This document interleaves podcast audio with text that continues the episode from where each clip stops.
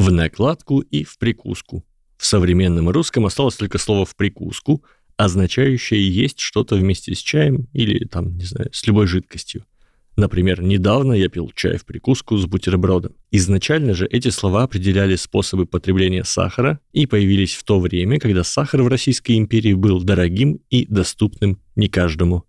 Те, кто побогаче, могли позволить себе пить чай в накладку, то есть накладывая кусочки в чашку и растворяя их там. Менее мажористые ребята пили чай, откусывая понемножку от куска, то есть в прикуску.